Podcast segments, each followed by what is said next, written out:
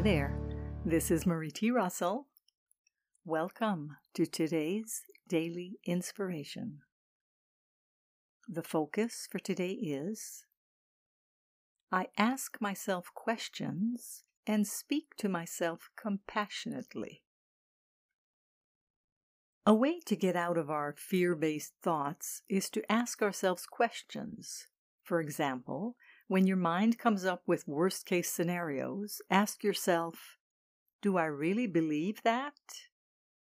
Or, Does that sound realistic? Lynn Henderson, in her book The Shyness Workbook, suggests you ask yourself the following questions in a kind, caring, and compassionate voice perhaps as the voice of your compassionate, ideal self.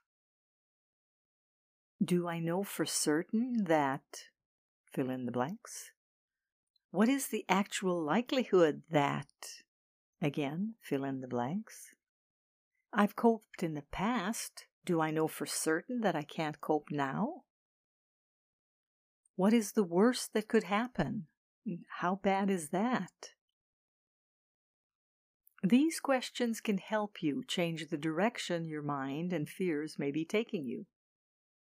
It's important to go through the process compassionately and lovingly in order to get past the blame, judgment, and shame.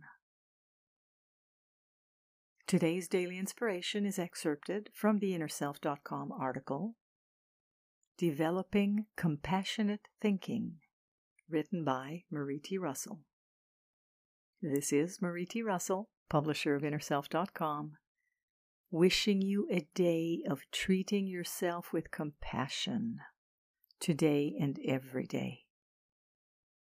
Join me again tomorrow for the daily inspiration and focus of the day.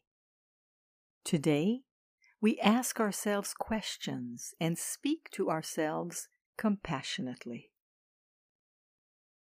Wishing you a compassionate day.